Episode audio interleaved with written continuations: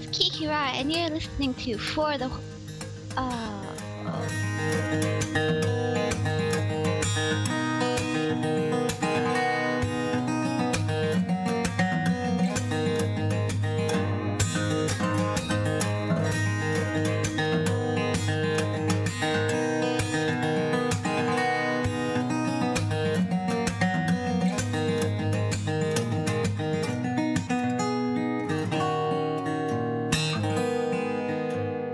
You're listening to For the Lore, the podcast that delves into the craft of our favorite games, whether lore, gameplay, or even game design. Joining Roger from WoW Dogs, and For the Lore is Joe, writer for World of Maticus, and Enrique of Spooncraft.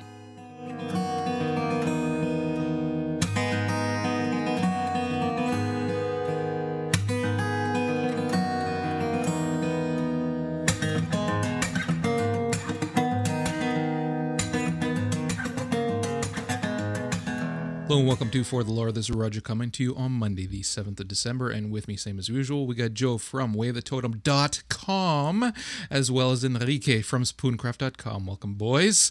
Nice that you finally decided to pick up that URL, by the way. It's only been sitting there for how long? How long have you had the WordPress site now? Oh, way too bloody long.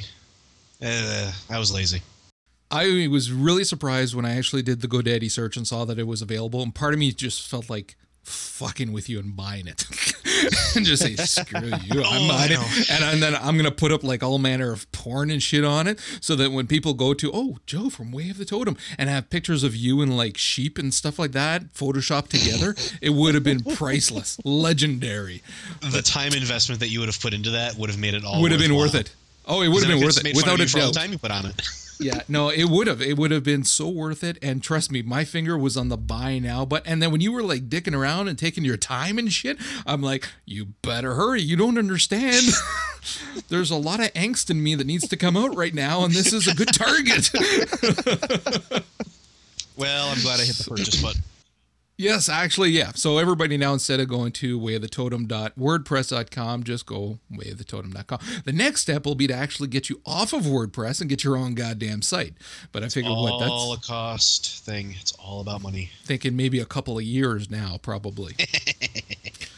So I don't know what you boys been up to, but I've been back to Dragon Age Origins. I'd put it aside for a little bit while I was working on Champions Online there, and I just got back into it.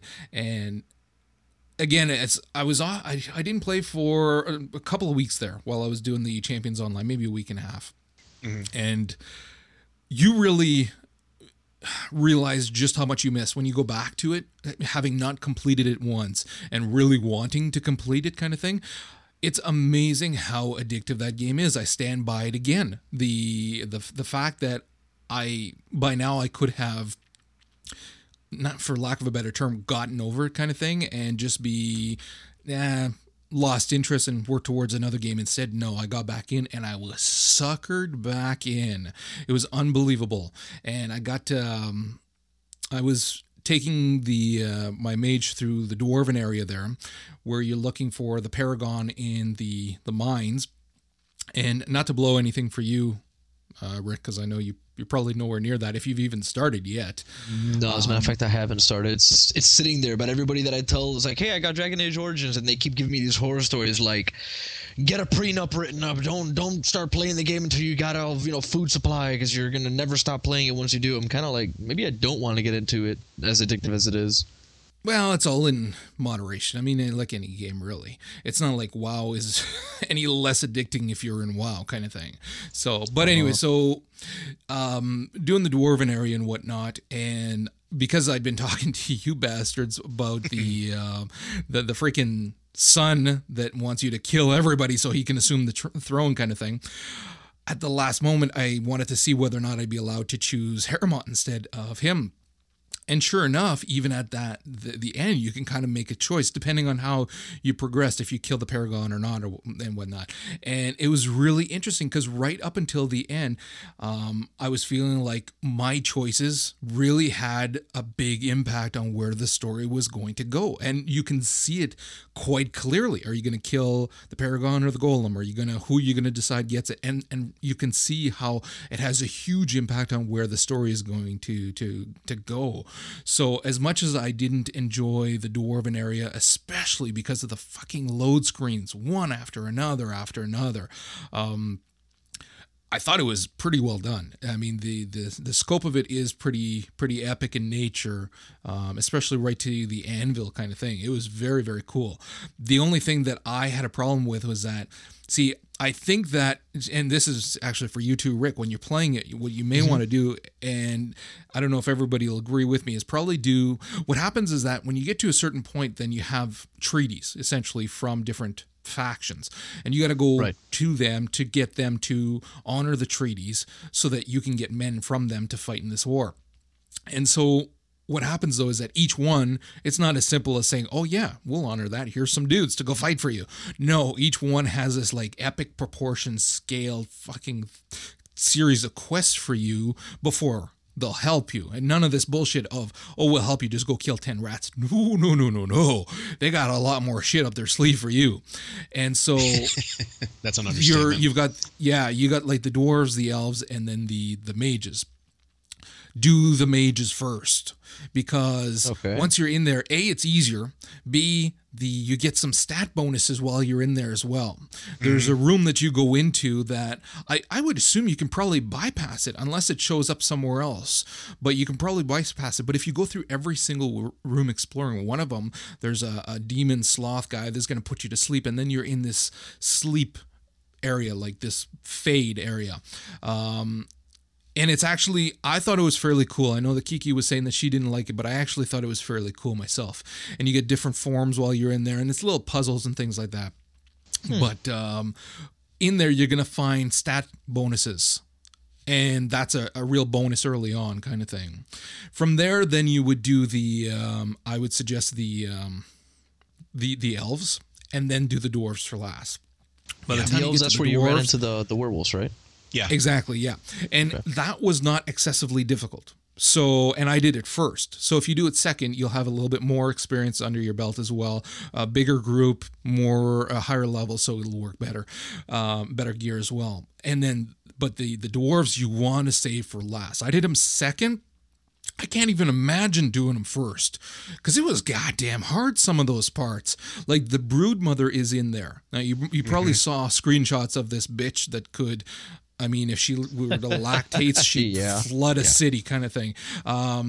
She took me at least a couple dozen tries to finally down her. And it was a pain in the ass. And part of that is your group that you choose to go with kind of thing. And part of it is you're questing with Ogryn, who, in my opinion, is a mana-sucking pain in the ass bitch. God damn it. He dies right away. He's fucking useless. But you have to take him with you, because unless you're a dwarf. In that case, I don't know if you do or not.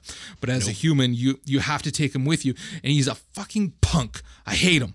But he has to come along. And he dies all the goddamn time.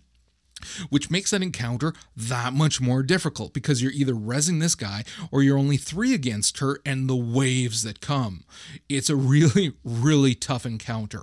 Once you get past her, though, it gets really interesting. Like when you're doing all the golem shit at the end and whatnot, it's really quite cool. And the whole political structure of the quests of choosing one or another to succeed as king, it's really well done. There's a lot of flaws, like the loading screens, but it's actually really well done. Like, Joe, you did it as a dwarf. Did you actually do it as any of the other races? No, I haven't finished the game yet. I'm still doing it on hard mode, and I haven't completed the dwarfs. That's the last section I'm on right now. I'm just starting it, because even early on, as soon as you start encountering mobs, it's ridiculous. Even saving it for last, I'm still getting my ass handed to me routinely. There's just no room to maneuver, and group choice is a really, really, really key when you're doing it on hard mode. So I had to redo my party 5-6 times to get the right combo. So yeah, I did it on normal. Yeah, I did on normal, and it was, in all honesty, I'm all for a challenge. I don't want anything handed to me. A lot of this game is easy because it's about the story, not about the difficulty and whatnot. However, unless you're on hard. If you're on hard, it's just plain fucking hard all the time, pretty much. But on normal, you can enjoy the game and it doesn't bitch slap you all the time. in all honesty, that the Broodmother is way too hard. I don't know if it'd be equally hard if you did it last, like you're saying, if you're doing it on normal as opposed to hard, maybe it's not as bad then, but it's when you're doing it like literally 2 dozen times, no, there's you screwed up. That's too hard. Scale it down kind of thing, which they just announced they've patched the game, and they did say that some of the encounters did get scaled better because they were too difficult. I'm wondering if that was one of them. Just my luck, they'd fucking patch it after I finish it too. I'll let you know since I just downloaded the update. Yeah, it's very interesting. And again, the same kind of thing where I really got suckered in like right away. And then I immediately, I couldn't like just put it down. I had to head over to the Mage's Tower right away and start messing around in there just to get a feel for that zone, because I'd done the other two now.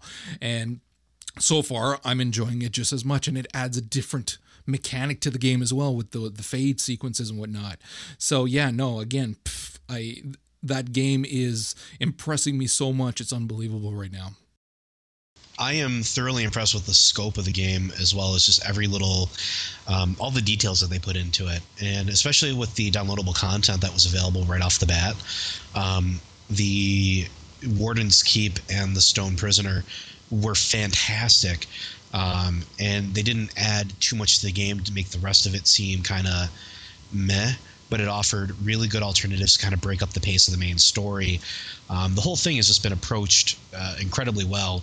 The storyline behind it is well constructed. Everything about it is just superb. And next week, when I talk about the actual the books about the game, they even do a great job of just framing the entire story for it. It is a complete world, and that's what really blows me away about it. I mean, they have thought about everything in this, and it's really refreshing to see that.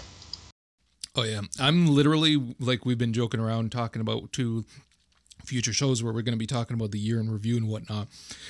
I will have to think about it more, but off the top of my head, I'd literally be willing to put this sucker as game of the year for me so far. I've been that impressed with it. And in terms of the leap forward that it took in the genre, to me, that warrants a game of the year, in my opinion. And I'm on the same page so far. I mean, nothing else this year has really wowed me quite as much as this game has. I haven't even played it in any kind of depth, and I would have to agree with you guys, because the amount of news buzz and the amount of accolades that I've seen throughout the entire year has not been met by anything at all. This is, Dragon Age Origins just seems to be sweeping it at this rate. And it kind of helps that they came out this late in the year, It's like everybody's getting... It's very fresh when people are starting to have these retrospectives. Yeah. You've been still playing a lot of the Left 4 Dead 2? Yes, sir. I'm playing Left 4 Dead 2. WoW. Yeah, that's pretty much it. BioShock, obviously. Did you finish all the campaign for Left 4 Dead 2? Oh, yeah. Every single last one. And the very final campaign, the one where you are in New Orleans and you have to cross the bridge, has got to be the most manic fucking thing I've done in my entire life. I actually haven't done all of them yet. I've done the first one, but I haven't gone through the others. It's actually pretty cool. It has a legitimate progression, It's you make your way through. It's very, very cool. Like, you finish off the one in the mall, leaving a in the stock car, and then the Dark Carnival, starts with you hitting a traffic jam, leaving your stock car, and then you go on foot the rest of the way. It's very, very cool. I'm kind of digging it. The very end, though, once you get there, the end of New Orleans, when you have to cross that bridge, yeah, it's just, it's the most fun I've had in a first-person shooter, I would flat out say. Did you see the video? DP King actually linked me the video for the censored version in Australia, comparing it with everywhere else. Did you get to see that yet? Oh yeah. I'm kind of surprised, to be honest with you, because that's something I would honestly, I would expect that from China. But in Australia, and they're what else? Australia's got recently some very strict rules for censorship. They do. They blocked something else. What was it? It wasn't Left 4 Dead 2. Aside from Left 4 Dead 2, one game entirely that is just not going to be released over there. There's a lot, actually. I don't know, a number of them. I hate to plug another reviewer, but I mean, of course, Yahtzee, who is an Australian reviewer, comments on it all the time of all these wonderful. Yes. These wonderful games that he'll never get to see unless he leaves Australia. Yeah, and they have to pay a lot more over there for their games in general. They have to pay like twice as much as we do here, which is kind of that kind of blows my mind. But whatever. It's I don't get it. They're really, I mean, yeah, I understand you got to censor some things in Left 4 Dead 2 are pretty out there. You know, I mean, it's a very very visceral game, but yeah, I don't know. I just don't understand what the whole big fuss is. Why are they making such a big psychotic deal about it? Well, if you are curious about the game's banned, go to Wikipedia and just do a search for Australia banned video games, and like 50 Cent Bulletproof. We got Dark Sector, Fallout 3, Fear 2, Grand Theft Auto 3. I'm trying to look for the one that I'm quite certain you were talking about. Manhunt 2, that's what it was. Yeah. So, yeah, I remember that they made a big stink about it, too. Now, some of these, it's saying banned, but obviously Left 4 Dead 2 is not banned. It just got censored to all hell. But yeah, no, it was interesting watching the video and seeing the difference in, like... The thing is, too, is, like, obviously, like, we're pretty liberal in terms of what our tolerance with games. We obviously also have a different opinion in terms of what is suitable in games and how... quite obviously doesn't screw with your mind. I've played Left 4 Dead 2 with my 12-year-old beside me. Now, some people may think that's not right and all that, but he knows, we've talked about this, it's pixels on a screen. Whether somebody is getting their head decapitated or whatever, it doesn't bother me for him to see it. Because again, we're very open about games and we game together and we talk about it, and it's what he wants to go into as well. And so really I don't have a problem with it. So if I and overall I'm a decent parent, I'm not a bad, I don't beat my kids, you know. So if I'm willing to do it, like when you're looking at like grown adults here can't play the game like it was actually made, which is kind of sad in a way. I kind of agree with you. You know, I mean, your son's old enough to be honest with you. That's the way I feel anyway. I mean, I understand a lot of these parents. I have a family member, and she let her son play Halo at like age 6. And the kid was out of his freaking mind. You know, it's very sobering to listen to a 7.5-year-old talk about decapitation and shooting and killing and all these horrible things and whatnot. But... you know, that's that end of the spectrum, okay? I kind of get that, but letting, you know, relative teenagers and adults and whatnot not be able to experience that at their own particular, you know, behest is kind of confusing. I don't get it. I don't see what the big deal is. You know, I bet they have porn in Australia, you know. Do they ban that? You know, I bet they have, you know, violent movies in Australia too, but gaming, whatever. What amuses me is... made a big point of that. It just amuses me that they ban violent games in their country founded by thieves and cutthroats. But I'm just saying. you had to stick that dig out, didn't you? But it's a very nice country. You know, yeah. It is. It's pretty. It's nice. But I just wanted to say that. You know, get it out of the way. All right, moving on from there. Joe, did you pick up our games? Which ones? Are you talking about which ones? Yeah. No. Are you talking about the Star Trek? Yes. Yes. Already been pre-ordered. Dudes, we pre-ordered the collector's editions of Star Trek Online. They were announced a couple of days ago. The collector's editions have some fairly nice bonuses to them. And so Joe and I actually ordered ourselves a couple of copies at GameStop. Was it not? GameStop. Yeah. And so, yes, I'm so happy because there is a lot of really good shit in here. I'm actually pulling it up right now. Bear with me. And there's actually the bonuses as well if you pre-ordered from them. Excuse me. So the... hold on one second here. Let me pull this shit up. Must be nice having money. The collectors... Oh, it is actually. I won't lie to you. It is. The collector's edition had the extra uniforms, which is kind of nice because I don't know if this is something that you had thought about, Joe, because when I was looking at the available uniforms, like the game is going to be very cool in a lot of different regards in terms of obviously the scope of the universe, the planets that you can go in on, all of the different quests and all that shit. It's the scope of it is massive. But then when you're looking at it in terms of your ship and your bridge officers, I mean, there's going to be certain limitations and something that you're going to be looking at all the time when you're playing kind of thing, the interior and your crew members and whatnot. And it sounds somewhat ridiculous, but I actually was fairly excited when I read about the different uniforms that they're bringing in. So you can have the uniforms from The Next Generation as well as Deep Space Nine if you get the collectors. I don't know if that's something you actually gave a rat's ass about, Joe. I actually do. I wasn't a big fan of Deep Space Nine, as a matter of fact, but as far as The Next Generation goes, yeah, I absolutely adore the idea. Now, my question is going to be whether or not I can mix and match them, because I really want a bunch of red shirts running around in Deep Space Nine, so when I send them on away missions, I can make them die. But I was really excited by just everything that they've put into this, every little cookie, and it was cool to have that sort of level of customizability right out of the bat for having a collector's edition. It's like, okay, here's some extra cookies for you. Have a nice day, and I'm really excited. The whole thing, everything that I've seen about it, and just everything they're adding in, I'm giddy. Well, the uniforms for Deep Space Nine. Now, again, I really am not a huge Star Trek fanatic. I never was, but I did watch The Next Generation. That came out when I was at an age where I really actually enjoyed it a lot. And I tried to watch Deep Space Nine afterwards, and I really just couldn't get into it.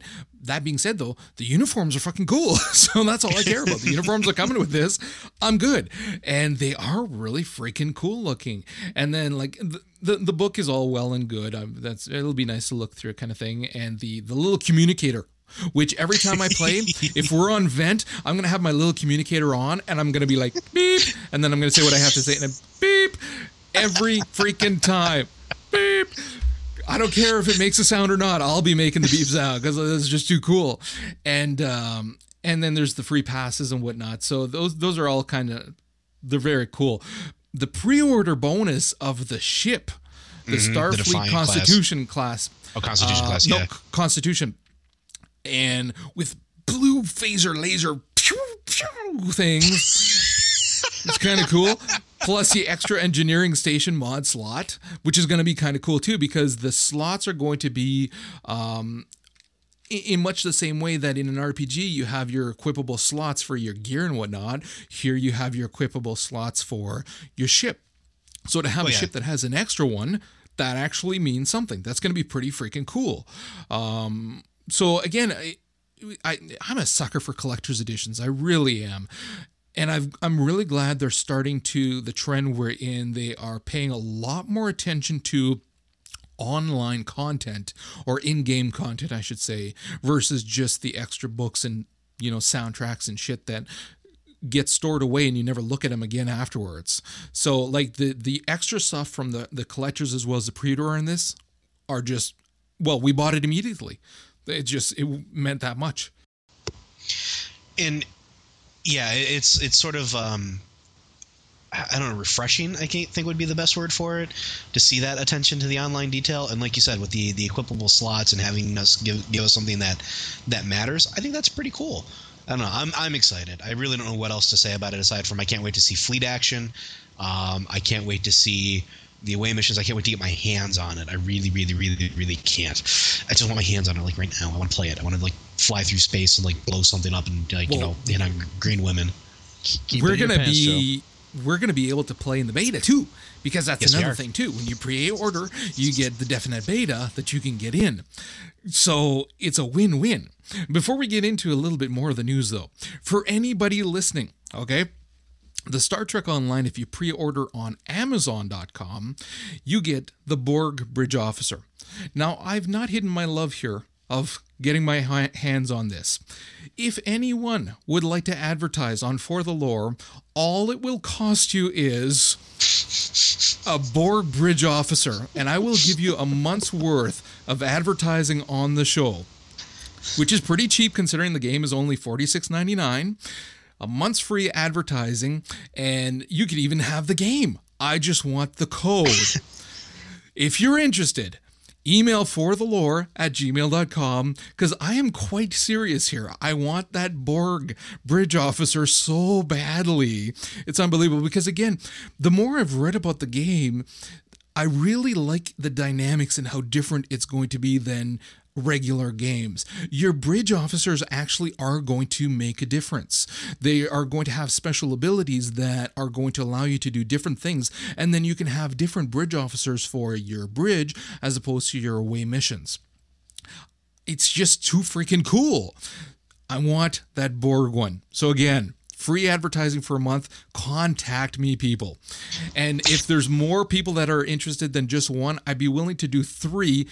One for Joe, and if Rick was willing as well. So we can do lots of advertising. We're getting tons of people downloading the podcast right now because of recent interviews we've had. Now's the time, people. Do it. Do yes. it. So there's a lot of new things that have been said about the game as well. Like, I mean, it's getting some hands-on previews as well, which is allowing us to get some descriptions of gameplay that from people that are allowed to talk about it. I mean, there's people who are in the closed beta right now, but because of the NDA, they can't really talk about it.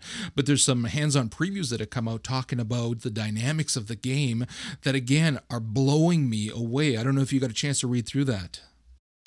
I did. I got a chance to really look through some of the hand-on previews, and the response from the gamers is really what's getting to me. Now, these are not necessarily Star Trek fans. These are a lot of these are just gamer people, and when they're giving us their sort of what they can disclose, what they're allowed to disclose, there's excitement there. But I mean, the way that they talk about everything from the way that your ship is going to be combined into different. What did they say? They said there was 4 different modes of experience. There's different ways to experience the game. There's away missions. There's space sector, which is where you're flying around. There's interacting on the inside of your ship. And then there's when your ship comes out of warp and into tactical space. And I think that's pretty cool that they're giving attention to all 4 of those things, because all 4 of those things are something very important to any sort of Star Trek, for lack of a better term, movie, show, game, anything at all.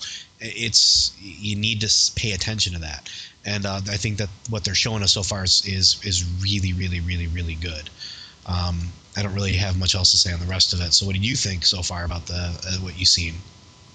Well, one of the other things we got to see as well too is where they were talking about the fleet actions, which really kind of I found really cool. Like, it's basically the equivalent of your 40-man raid, damn near kind of thing, where you are coordinating with all of the other captains of their ships towards a common goal kind of thing. And you can just happen upon one of these. If there's something going on, they're going to be announcing it. So you could be just basically flying around. They're going to announce that there's something going on in whatever quadrant or however they refer to it in the Star Trek world. And then you can just go over and take part in this fleet action, which is very, very cool, which allows you to then be a part of essentially a raid without all the clusterfuck bullshit beforehand kind of thing. You just go in, you work together as a team, and go from there. Again, way freaking cool. I was digging also the character customization, too, that they were talking about as well. They were talking about, from an aesthetic point of view, you pretty much are given free reign almost. You can create a very unique feel for your character. When we were talking with Bill last week, he was mentioning that they're talking about making your own race, and I thought that was pretty cool. I also thought it was pretty cool how they're dividing everything into archetypes, and I think archetypes is the best way to go for it, because you have 3 basic, for lack of a better term, schools of officership. You have your tactical, your engineering, and your science. And each one of them has sub-careers in them, which is cool, which allows further specialization of your character. So when you get your tactical officer or your tactical character, you can either have your soldier, which is really good at doing damage, your security, which is more or less a tank, or special ops, which is stealth, which is cool because it allows you to customize the specialty of your ship through your officer in that regard. For engineers, you get a technician, which is buff, debuff monkeys, fabrication, which is pretty much like minions and turrets, and you have combat, which are like field generals, essentially. They can manipulate the battlefield and move things around and help coordinate and give bonuses to that, from my understanding. The last one, scientists, you can do researcher, which is like emitters and group buffs and debuffs, your scientists, which is individual buffs and debuffs, and medical, obviously, your healers. You want to be, Dr. Crusher flying in space, you can. And the way that they have it broken down into ranks instead of levels, that's pretty cool as well. I think that they're approaching it in such a way that you don't feel like a traditional MMO. You don't really feel like you're grinding or that you're have to get an X piece of loot because your character has this specialization, your ship has a specialization, and what you do is you fit it for it. You can retrofit it, you can bring it back, you can equip slots to it to make it better at what it does. And then when you go into these raid actions, you can add a huge buff to your fleet and anything near you. And when you go on away missions, your character, if he goes with, will give the characters around it fantastic abilities and buffs and things like that. And it's cool because it's dynamic. It's completely and totally dynamic. And that's what I really love about it. Well, the thing that I'm very curious about as well is how it's going to work in terms of grouping up. So it's quite obvious that you and I are going to be playing. It's going to be interesting to see how we can do episodic quests together, kind of thing, and if we choose, because you're going to be able to have more ships, kind of thing. So if for specific quests you need to take one that's more DPS oriented, and then I can take one that's more science or medical oriented, so that we can work together. It's going to be very different dynamics than your typical MMO groups, kind of thing. It's going to be very cool to see how it works in terms of ships working together. And I think that's what excites me about it the most, is just because there's still this level of unknown about it. And I can't wait to see how things interact. I can't wait to see how players are able to group up. When we were talking with Bill last week, he mentioned how Champions Online has, when you join somebody in on a quest, there are things to bring you up to either different prerequisites to do the quest as well, or allow you to go back into the quest. I'm wondering if they're going to do the same thing with the episodes, like, sort of like a guest star for the episode, where you can either do a quick prereq to bring you up to speed to help somebody else out, or if you can do the quest again to help somebody else out by being brought in as, the Berman and Braga approach, where you get to travel through time and go back, maybe. But I mean, I don't know. There's so much unknown. It makes me excited. Yeah, some of what I actually read was about the grouping and whatnot, the group dynamics and how you'll be able to help each other on quests. Or if you're just working on a quest in an area and somebody else happens to be there working on the quest as well, you can work together. Kind of like just meeting somebody in Stranglethorn Vale and working together to slaughter a shitload of tigers, kind of thing. So, yeah, no, it's going to be interesting to see how they work it together. They were also talking about how they're taking the design of the game and that IP and changing it, like especially in terms of the Borg. They were talking about how they've changed the way that the Borg are, simply because it's past that time now that we know them, and so they couldn't make them the end all be all force that they were in the movies, kind of thing, but they can still make them very dangerous, and they changed the way that they look and everything else. So they're not necessarily taking chances. They're taking liberties with the IP, but in a very progressive manner that if another movie, say, were being made, you could see it following that same kind of progression. So, sorry, go ahead. Oh, I was just going to say, and yeah, I'm just looking forward to see how the progression plays out, really, ultimately, because that's what it's all about, isn't it? It's from getting from point A to point B. Oh, I can't do it. I can't wait. I can't wait. I'm already thinking about it in terms of, okay, well, I'm obviously going to play the Federation, but I do want that, Klingon, Bird of Prey, alt kind of thing that I can play just to do those quest lines as well, because it's obviously going to be way, way different from, obviously, the Federation. There's going to be a lot of shit happening that would be nothing alike from one to the other. So moving on from there, we've got there was also a really good interview with Blaine Christine from BioWare in regards to Star Wars: The Old Republic, which talked about the game in terms of, well, same kind of thing, questing together, what that's going to be like, as well as how it's going to be to go at it alone, because you're going to have an NPC that's going to be part of your team when you go as well. The mechanic for the groups is going to be somewhat similar to Dragon Age Origins, although you're only going to have one person in your party that you can quest with. And then when you are questing with somebody else, they can have one as well. And he was saying how it's going to be much easier than wherein you can have a very quick party where if nobody has, say, a healer, nobody's a healer, you can bring your companion, one of your companions that happens to be a healer into your group, which is then going to help you. It was a very, very cool interview. I don't know if you guys had a chance to check it out. I was particularly intrigued by the companion system. I'll be perfectly honest. I like the idea that two people can bring a healer-type companion and get a bonus to healing for the entire group, and then it allows you to do certain things without having to fish around in a looking for group channel, like looking for tank, looking for healer, and you can just go and do the quests. I also like the fact that they're adding diversity. They're adding specialization trees to the classes as well. I don't know if you caught that one. It was posted earlier in the week. Did you see the link about the smugglers? Yeah, I thought that was actually pretty cool. That I thought was interesting too. Yeah, so you can. What I kind of liked was that how they tied it into some measure. They created their own lore for it so that it actually made sense. Because really, a smuggler that's a healer, first instinct is like, hey, give me a break. They made it work. I don't know if you found the same, but I certainly found it worked. Well, I did too, and as somebody who's read a lot of the books too, like I mean. Some of my favorite books, like the Cestus Deception and Shatterpoint, which are newer books, they dealt with that too. Like, I mean, what the hell is a scoundrel going to do? I'm a wanted criminal by technically both sides. What the hell am I can't go to a regular doctor. They're just going to throw me in. Well, shit, time to get dirty and get my hands up to my elbows and somebody and pull out some bullets. And I like the fact that they took that idea that's been around a little bit in the books and said, fuck it, we're making it canon. And they did. And it works. It works really well with the character. And I'm excited for it because it adds a special flavor to the smuggler class. Oh, big time. And it also makes it so that not all smugglers are going to be this spec. Not all Jedi are going to be this spec, and so forth, which is what the problem was looking like it was going to be. When you look at they had so few classes to choose from. Well, you're thinking, okay, there's going to be a lot of cookie cutter classes here. But if they're opening it up this much, like, I mean, you're going to have a very wide variety of different classes here, which is fairly cool.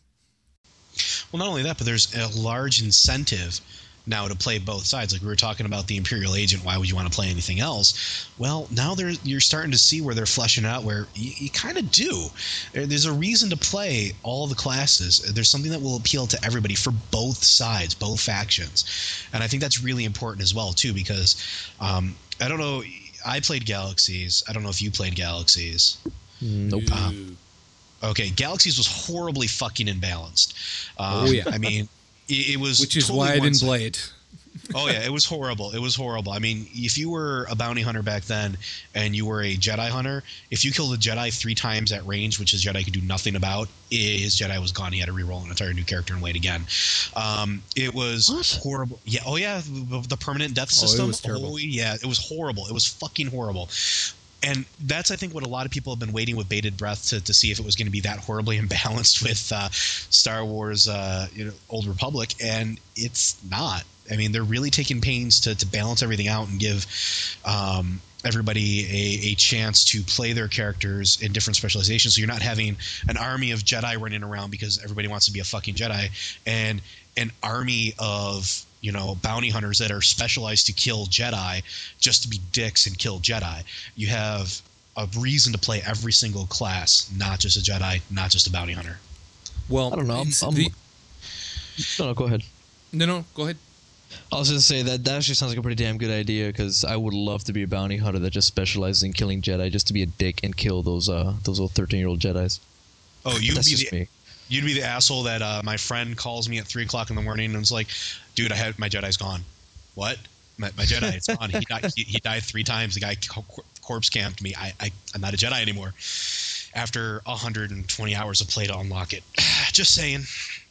Yes, that's called teaching the developers. Yeah, I'm not so sure that's what they're calling it right now. No, Galaxies was terrible. I heard too much about it. Actually, the first podcast that I did, the buddy that I did it with, Sean, played Galaxies, and I got to hear all about it from him. And I seriously, it was because of that I chose not to play it. I just would not put myself. I like myself enough that I'm not going to put myself through that shit. But it's interesting because the more that I'm hearing about the Old Republic, it's funny because my son and I, my youngest and I, have pretty much decided we're buying 2 copies. And we're playing together, much like we did with the Burning Crusade. We're going to do that now with this game, and we cannot wait to play it. But what's funny is that about a month ago, we were almost pretty sure of what we were going to play. And no, they hadn't yet announced all of the classes, but it was like, okay, no, this would be fun and this would be fun and there you go kind of thing. And there really wasn't much point to look at the smuggler race that class that much and things like that. But the more they keep announcing about the classes and how interesting it's going to be now, regardless of what you pick. We literally were sitting down after the last video and we're shooting the shit, looking at the different classes and we're going, well, what do you want to play? And my son's going, well, that's interesting. That looks cool. That looks cool. That looks cool. It's like... we could easily roll like 5 or 6 alts and have a blast. And the thing too is that you can have, again, 2 characters that are the same class, just different specializations that will play completely differently. And knowing now what we know from Dragon Age Origins, we can have the same class, same specialization, just choose our path differently, be a good guy on one and an asshole on another, and boom, different game again. Like the fact that it's an MMO versus the standalone RPG that Dragon Age Origins Online is leads me to believe that it's going to be that much more expansive as well. And see, and that's one thing you touched on real quick there that I'm really curious about. That I mean, we've heard about the moral system and the ability of like a Sith to be raised back up to good, and a Jedi able to become, you know, a dark Jedi essentially over time through choices that you make, quests that you do, and NPCs you kill. I'm wondering how that's going to work because I've always been curious about that. And I'll be honest, since, you know, playing WoW, it's like, what if I have a gnome that just really fucking got tired of being punted by everybody else in the Alliance and just wanted to kill them and joined up with, like, you know, the Horde? You know, you can't do that there, but here technically you can, and I'm kind of wondering how they're going to handle that switch when you fall so far out of favor with one faction and in favor with the other faction, how your character is going to change over. And I'm a little, I don't know, I want to see how that dynamics. It will. Yeah. But I'm curious to see that, because that's such an interesting idea, and it's something that a lot of us have been always looking at in games, like, well, why can't I just, you know, kill him and go join them? I want to see how they implement it. I really, really, really, really do. Yeah, well, again, see, as I'm playing Dragon Age Origins, I've said before, I really want to make a blood mage as well, but I'm so wrapped in the story right now of my good mage that I want to finish that first, but I will go back and do the blood mage. But looking at the Old Republic, I am looking much more at, I am definitely going to have an alt. I'm going to have to, just because I really want to experience as much as I can in the game. And for some reason, I'm thinking more so than any other MMO, I'm going to get my money's worth out of this. Because again, not just the consequence and whatnot, but just like Sammy said in the chat room as well, too, the Old Republic is going to have how your choices are actually going to affect what skills you get as well, which from there changes your gameplay as well. Like the amount of branching off we're going to get in this game, if it comes off as what they're announcing, is going to be absolutely amazing. The replay value in this game is going to blow everybody's mind. I agree. I agree wholeheartedly. Yeah. And I think I was waiting for Rick to pipe up, but I think we put him to sleep. No. I'm actually, while you guys are talking about this, because I haven't been following as closely as you guys have, been otherwise distracted, but what's the biggest difference, because maybe you guys will be able to answer for me and anybody else wondering, between a Jedi Consular and a Jedi Knight as far as roles in the game as a playable class? Not just, you know, we're talking about the story and the lore, but really, you know, you have two different kinds of Jedi? Ranged and melee versus range, yeah.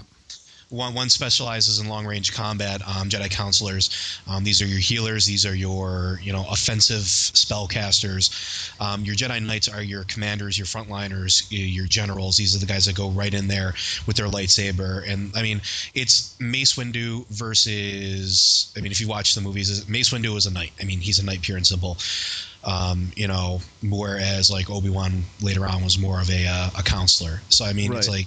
Mace Windu would go in and flip around and augment himself with the Force and, you know, become in tune with everything around him and raise his combat senses and reflexes and rape shit with lightsabers. And the counselor would be like, fuck this. I'm just going to throw a rock at you. Oh, by the way, the rock is a mountain. Have a nice day. So, I mean, that's really the difference between the two.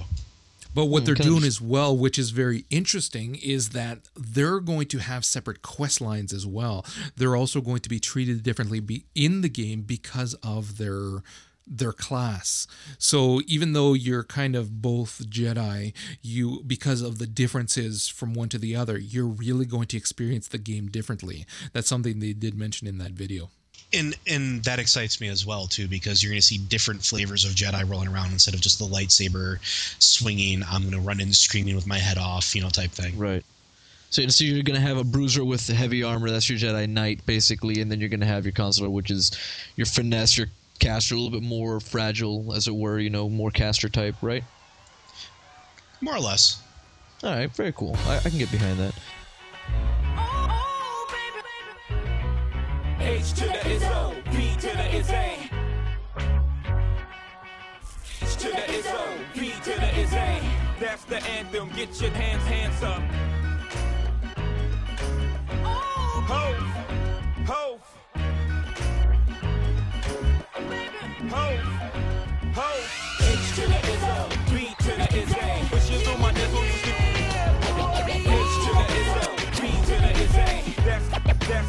That's the anthem. H to the ISO, B to the ISA. Pushing through my nizzle, you see. H to the ISO, B to the ISA. That's the anthem. H to the ISO, B to the ISA. Pushing through my nizzle, I will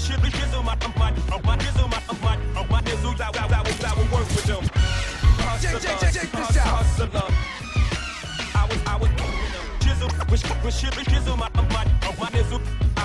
I was birthing. All right, and we're back with For the Lore. Thank you for holding as we took our little beverage break, and we do appreciate it. We're back with some WoW news, which we haven't really covered that much lately. However, patch 3.3 is supposedly going to be dropping tomorrow. If you're actually downloading the podcast on Wednesday, then it should have downloaded by now. But for us on Monday, we're looking at probably tomorrow. Rick, you were talking about this earlier. Yeah, it's one of those things where it's unofficial, but WoW.com is saying it, MMO Champions is saying it, I'm saying it, everybody and their mother's like, sources are saying that it's going to be out tomorrow, as long as, you know, we get past some verification issue bug on the servers, and yeah, but it's like, there's nothing official yet, because obviously Blizzard will never, you know, set up with that expectation, but whatever. It's supposed to come out tomorrow, I expect it to be out tomorrow. And... Go ahead, Joe. I know you're dying. I fully expect it to hit tomorrow, and I fully expect every single server to be a crying mess. Just like when Ulduar came out, just like when Trial of the Crusader came out, but probably more so now because patch 3.3 has been getting a lot of attention just based on content.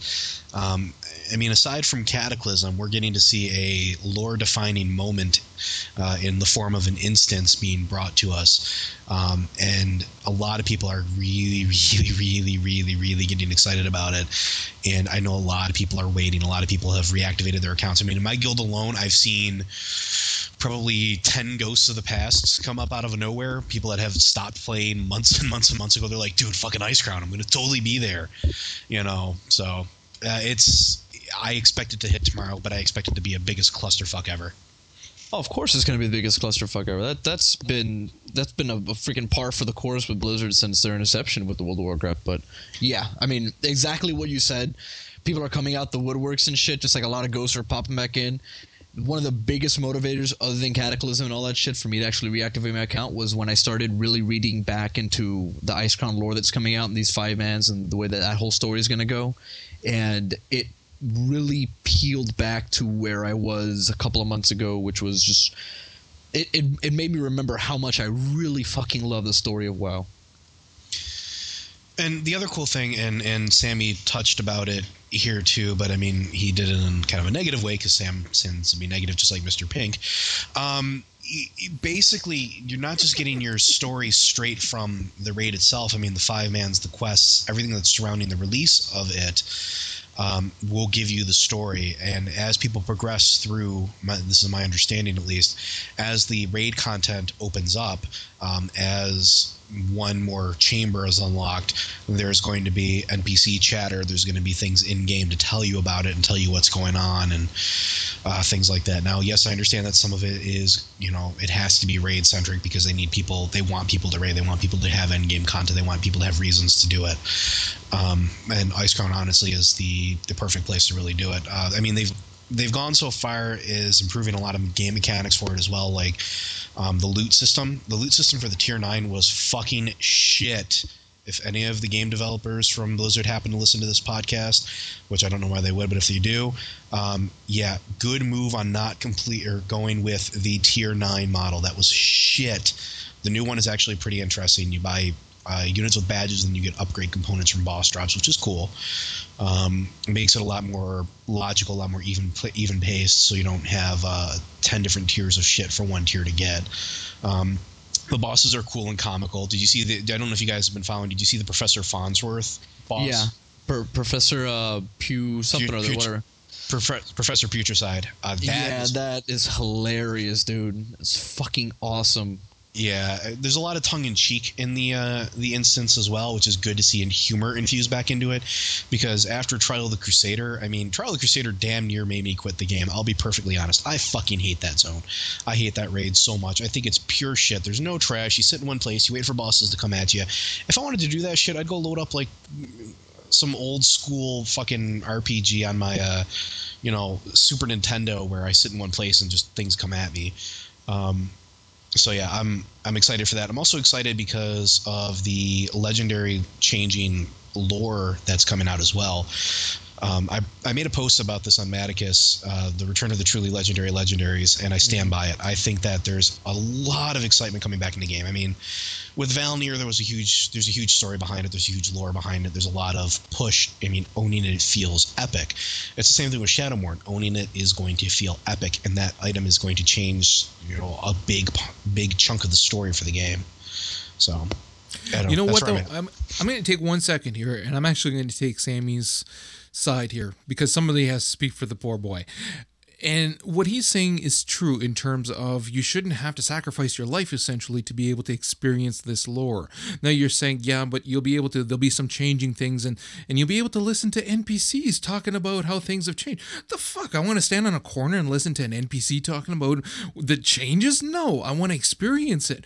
And the thing that pisses me off about WoW right now is that, yes, it is an unbelievably rich lore.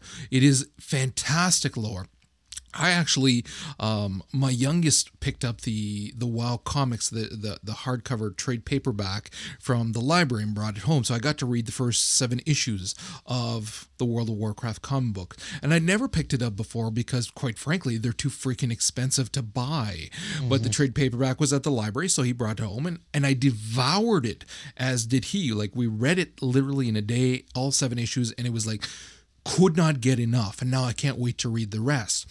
The lore is fantastic. They've created this amazing world, universe, that there's so much potential there for amazing, fantastic lore. And yet, the only way you can experience that in-game to its full potential is if you're willing to donate all your evenings to raiding or gearing up or getting enough mats for your pots, your flasks, your this, your that. And so somebody who can just appreciate the lore and want to really be a part of it can't. I am not willing to devote all of my time only to one game because I have a big family, I work full time, and my gaming time is restricted within reason. And I want to play other games. So I'm not just going to put all of my time on this game so that I can experience that lore. But you would have to. And to me, that's one of the big failings right now. There's a difference between wanting raiders and hardcore players to experience something different and extra from regular players, but to make it so that a large portion of that fantastic lore is only at the disposal of those who have all of that time, to me, that's not right. And while I go ahead, Rick. Well, no, I was going to say it's to I guess kind of counter that, not really. It makes sense. I mean, I did the whole. I actually went from being a relatively casual to consistent player. You know, I mean, like I wasn't hardcore. I was in the very low end of hardcore playing WoW, and we were making progression. We were making progression very slowly, and the only reason I even want to raid, to be dead honest with you, is because I want to see the dialogues and the end bosses. I want to see that shit. You know, that's content to me that I'm paying my $15 a month for. Now, it took me, because I was being impatient, to join a very hardcore progression guild, and I did put in like you know, 4 or 5 days a week was spent, well, 4 days actually was spent just nose to the grindstone in Ulduar, and we finally, you know, we down geog relatively quickly actually, and that's how I got to see it. And at that point I was like, all right, I'm fucking done. I don't want anything more to do with this. I haven't tried TOC. So, I mean, if you hate the living crap out of it, Joe, that's one thing. I was still reviewing it when I was still playing WoW before it came out. I was like, this seems, in theory, like such a garbage raid. You know, there's very... The lore is awesome, but, you know, it seems very restricted, for one. And for two, you're kind of just, like, sitting there with your thumb up your ass, and you don't have any trash, and you don't really have much going on, and then they throw a Nubarak at you again. What the... Whatever. Anyway... to get back to the point at hand, they are. Jeff Kaplan did say that they are building a cutscene like they did with the Wrathgate event in patch 3.3. It's going to be coming out during the whole Icecrown phase thing. And we're probably, it's going to be like 2-3 weeks in between bosses being accessible, because it's playing through the whole concept of, you know, the armies of, you know, good, you know, the armies of us players and of the NPCs are kind of like fighting through barricades within Icecrown to kind of like make it so that you can enter through and progress on to the next bosses. So it's going to be probably February-ish before we get to see Arthas, and I don't know what that cutscene's going to be, but Blizzard will not put a cutscene as big as like the Wrathgate one was and not let everybody see it. That's a really good point, too, and that's something that they've talked about as well, because that's something that they've been hearing as one of their biggest complaints is that, you know, you have to raid in order to see content, you have to raid in order to see the lore. They are really, really, really trying to bridge the gap without cheapening the raids for the hardcore players. They're trying to make it so that everybody can see what's going on. Cutscenes, NPC dialogue, quests, different areas opening up at different progression levels, things like that. And I think while they're not always been the greatest at it, it is a hard line to walk through when you need to make sure that the content is fun enough for people that play the game to play the game, and then you have to make sure that there's enough there for the lore junkies like us without having to feel like we're being left out. So I think that we'll see a little bit more of it now. I think they're a little more cognizant of what's going on there. I think one decision that they made that was actually pretty smart, I hope that they cued in on it, I really do, was, and it may have just been accidental, maybe I'm the only one that thinks this way, but like you were just saying, they have to incentivize raiding and say, okay, we're going to give you raiders something more than just, you know, the gear, because we don't want it to be only about the gear. So for Ulduar in particular, they have Algalon, right? You know, and he's – that whole event – there's a very cool story, very cool cutscene, you know, not cutscene, but like in-game scene and event and NPC chatter, and then you go and you turn in the thing to Ronin and freaking Dalaran, and the sky changes. This big thing that the only people who can experience that are those hardcore raiders that actually get to down Algalon, the Observer, you know, through Ulduar, which is all hard mode stuff. But I don't know. The more that I look at it, the way that Blizzard is doing, and I find this is why I kind of mentioned even in the show notes there was this really ironic I was an advocate for – I was pissed that they were dubbing down, you know, WoW. They were making it easier and more accessible. I was kind of like, you know, yeah, fuck that. This is ridiculous. You know, make the game more challenging, blah, blah, blah. And I did that, and I realized how fucking retarded that argument is, because ultimately what they are doing is they're not dumbing down WoW. They're making it more you know, for people who are currently playing that are casual, they're making it more accessible for folks like me, people in your guild that are just coming back now. It's like you just came back to the game. You've got a lot of catching up to do to get with your friends again. Now we're making it so that you can catch up. And they're still – I mean, I see some of the hardcore people out there in this amazing-ass gear, and I'm thinking, dude, I'm never going to get that. You know, and that should be enough in most cases for people. But the gear isn't all that it is. It's the it's not just about the highest tier gear. If that's all it was, then they could have an instance wherein you could have somebody who just wants to experience the lore and be able to see what they've read about in books, kind of thing. But just don't give them the, you know, tier 10 gear or whatever. And then the guys who are willing to do the, you know, the raids every week and shit, yeah, give them the best gear, but at least make it so that everybody can experience the content without having to stay up till 2 a.m. Again, like Sammy was saying, he has to get up at 6. Brother, I hear you. So do I. I got to get up and I got work. I'm not staying up those days. And what's funny is that I did that. Those days of staying up late and playing forever to hit the highest level content and whatever, I did it. way back 5 years ago. I don't want to do it anymore. So likewise, find a way of allowing people to experience all of the content, all of the lore, and be able to love it. I mean, they pride themselves on their lore. Well, let us see it. I don't give a rat's ass about the gear, because I know, having played this game for 5 years, that gear don't mean jack shit. Next expansion comes out, you're going to be replacing your purples and your oranges with greens. So I don't care. Just let me get to the actual content and see the lore. Well, I was reading now while you were saying that, just to confirm, because I wanted to not, talk about something without knowing what the fuck I was talking about. If you only want lore, the 3 5-man dungeons that are coming out, and we can all agree that a 5-man dungeon is not necessarily the most hardcore and inaccessible thing out there. You don't have to basically dedicate forever and a day to do a normal 5-man dungeon. You don't even need that many people to do it. That's where I believe all the story is being pumped into, because everything I've read and everything that I've seen on the PTR of Icecrown the Raid, the only, I guess, lore figure that you see in Icecrown the Raid is Sindragosa, which is that big-ass dragon from the opening cinematic and the one that you see in your loading screen, and that's something that was just canon brought in the last second, I mean, that wasn't, Saffron used to be the big lore guy for Undead Dragons. This Sindragosa thing is a totally different story altogether. That was added in probably just for this expansion. And Arthas. And yeah, you get to see Sarfang, Deathbringer Sarfang, which is his son brought back and whatnot, but, and obviously, yeah, spoilers, but it's been on the internet for how many fucking months now. You see him again, okay, and that's pretty cool too. But, the Horde and the Alliance, we've known already that their tensions are getting kind of berserk between both of them, so a gunship battle between the Horde and the Alliance, that's pretty cool, but at the same time, it's not like this crazy lore thing for me. The 5-man dungeons, you go through, you cannot access the two other ones until you have to go through a certain progression, a certain order. When you get to the very end and you get to the Halls of Reflection, that's the one that has to do with all your that's where I had my loregasm when I saw it, was you get up to the room and you're there with Icecrown and Uther and fucking Frostmourne's up there and all this crazy shit, and he reveals a lot of spoilerific info for you. And I think that's the other thing too, is a lot of these the time constraint is disappearing. Raids are being able to be done quicker and all the good stuff there. But I mean, ultimately, we're not going to really know how it's going to play out for the masses until the patch drops tomorrow. But that's my opinion. Very true. Moving on from there, there was some interesting news this week as well with Mythos actually making a comeback, being resurrected by Red Banner.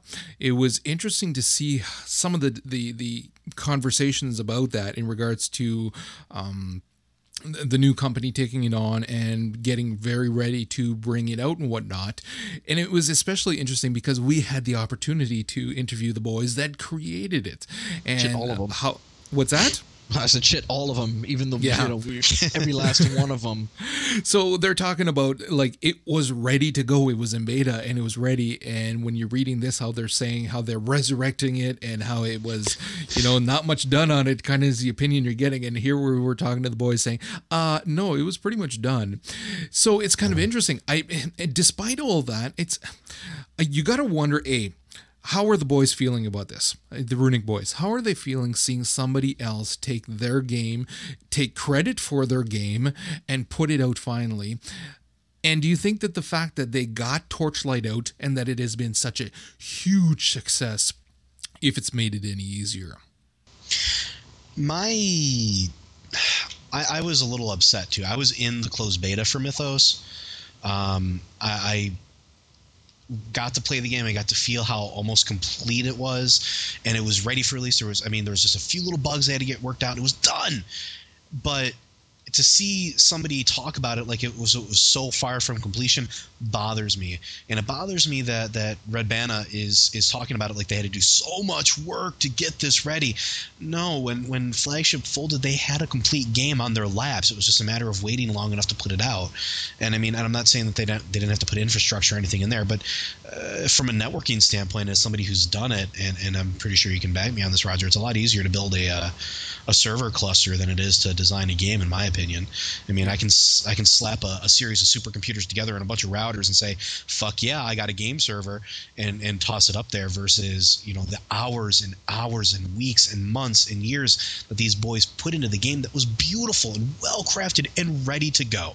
Well, that's the thing, too. Like, what you're touching on, just to interrupt just for a second, is this is very, very important. The fact is, well, both of us are techs. It's a joke to do any kind of, technical work in terms of building servers, building stuff like that, because we're not reinventing the wheel here.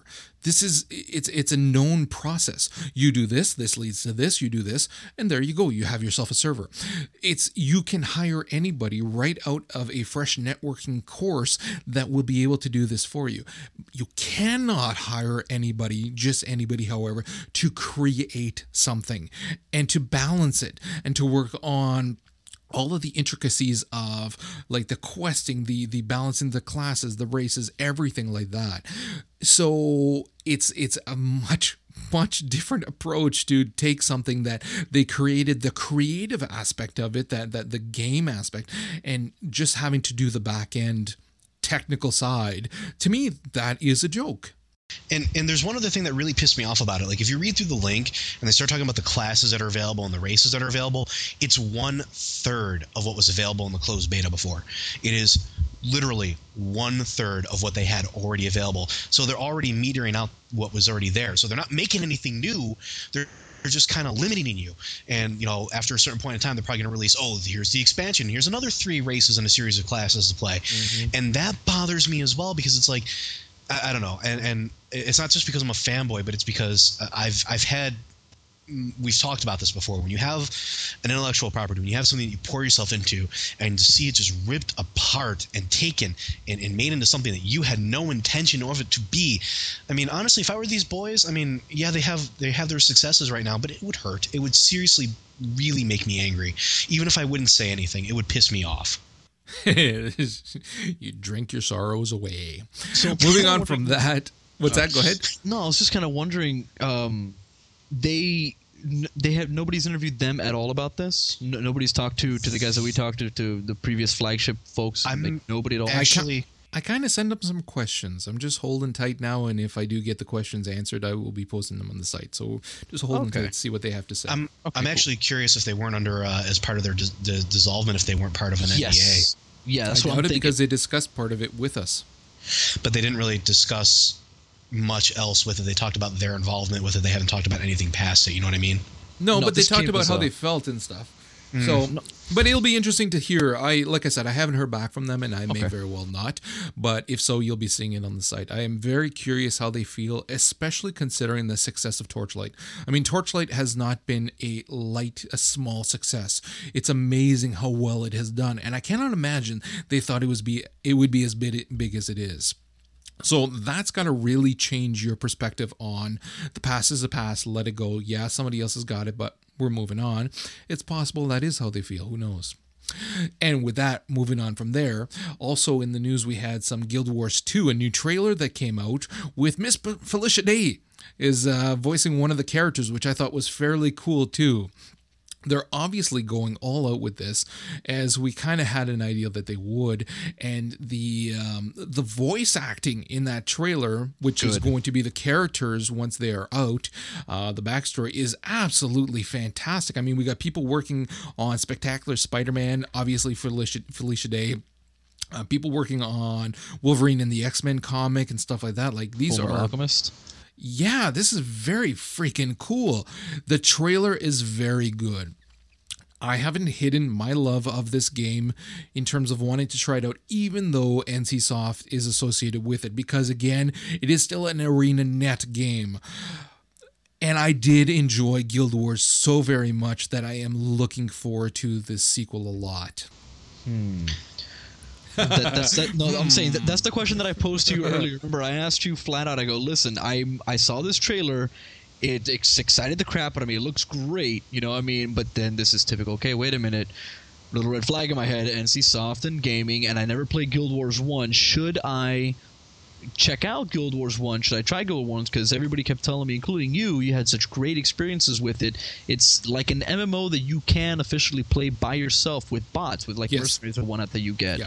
So like, is it an experience that I can get like right out of the box, play it, not have to invest a bajillion hours into it, and then get into Guild Wars 2 and enjoy that? Well, I mean, you will still invest a certain amount of time. That goes without saying. Is it something that you should try? Especially considering how we've been joking around about you being broke as a hobo right now. You can get this game very cheap. And it is, in my opinion, if you've not played through Guild Wars, the original, not necessarily all of it, but at minimum Nightfall expansion, you owe it to yourself to play this game. It is an absolutely fantastic, fantastic game, and you can do everything by yourself. So you can do, if you pick up Nightfall and because you need the original as well, you don't need to pick up the first expansion nor Eyes of the North, the last one. I actually won't even speak of Eyes of the North because I haven't played it. It's one of those games where I thought seriously of picking it up and then something else came up and I never did play it. The first expansion, somebody helped me out in the chat room, the first expansion, I can't remember the name, is crap. Point blank crap. It is not worth getting. There was some serious problems with it, not the least of which was the location and the maze that it was. It was really not fun. However, Nightfall, again, you owe it to yourself to play Nightfall. It's a fantastic, fantastic game. And the original Guild Wars as well is really quite a good game. It's fun to play. It still looks Factions. Thank you very much, Sammy. The first expansion is called Factions. You don't need to pick it up. Okay. But the original is still fun to play through, as well as Nightfall is almost a must play. They're cheap games to get. You will put in quite a few hours. You're getting your money's worth, especially now the prices. Well, they had it on Steam on sale over the Black Friday weekend. It's really not a lot. You're getting a ton of money for what you're getting and the amount of hours that you're playing. You're not going to get anything that's going to help you with your Guild Wars 2 account. However, there will be story-wise? Story-wise, it'll obviously help you, and you're going to get essentially a memorial room kind of thing that you'll be able to access, but it's not like it's going to help you in terms of progression wise in the second one, but it is a fantastic game. It's definitely worth playing. Cool. Now with that, before we actually go any further with the discussion, it is 8:26 and I have a feeling that Joe has to take off immediately. Am I right? Well, that is true. I do have to go, boys. Okay, not a problem. Yeah. Joe's got his raid, so he's going to take off. We're going to stick around for a little bit here, and so we can keep going. We do have a couple of other topics we're going to touch on, and then we're going to take off a little early. So yeah, definitely check out the Guild Wars 1 if you have not yet checked it out. It's worth playing. It is a very, very fun game. The mechanics are cool. The playthrough is cool. It is, of course, not without its faults, which is why a lot of people left Guild Wars to go to WoW when it came out. That being said, a lot of people were staunchly against WoW and really liked Guild Wars and everything it stood for. So it's up to you to decide. Even now, the game looks phenomenal. This many years later, it looks incredible. Cool, man. In that case, I'm definitely going to have to give it a shot. It's something I always kind of looked at when I was walking down in the game store. I look at it, see it on a shelf. I'm like, man, that looks really... Yeah, okay, let me not get it, you know. But I don't know. I kind of got your approval here. I'll probably end up taking a look at it, to be honest. Just make sure to start with Nightfall, because in that case, then you get your team that'll help you, and so you can have your. It kind of reminds me to a certain degree of the Dragon Age Origins, wherein you have your team and you control everybody. So it is kind of cool. So, anyways, moving on from there. Oh, look at it. We got Ginny in the house. Ginny, how's it going? Moving on from there, we've got a little bit of Ion news as well, too. I don't know if you saw this video. The GMs are really going up against the gold spammers right now, and it's very interesting because they're being creative with it as well. I don't know if you saw the videos. The GMs are actually blowing up gold spammers. They're using in-game cinema or like... animations to blow up and turn their gold bot spammers into like volcanoes and shit and blowing them up. I don't know if you got to see it. No, I'm clicking through it now. Are you fucking kidding me? There, oh, it's hilarious. It's absolutely hilarious. So again, we got to see some videos of the GMs having a little bit of fun with talking about destroying the spammers and this and that, but this is the first time we actually get to see them where they're blowing them up.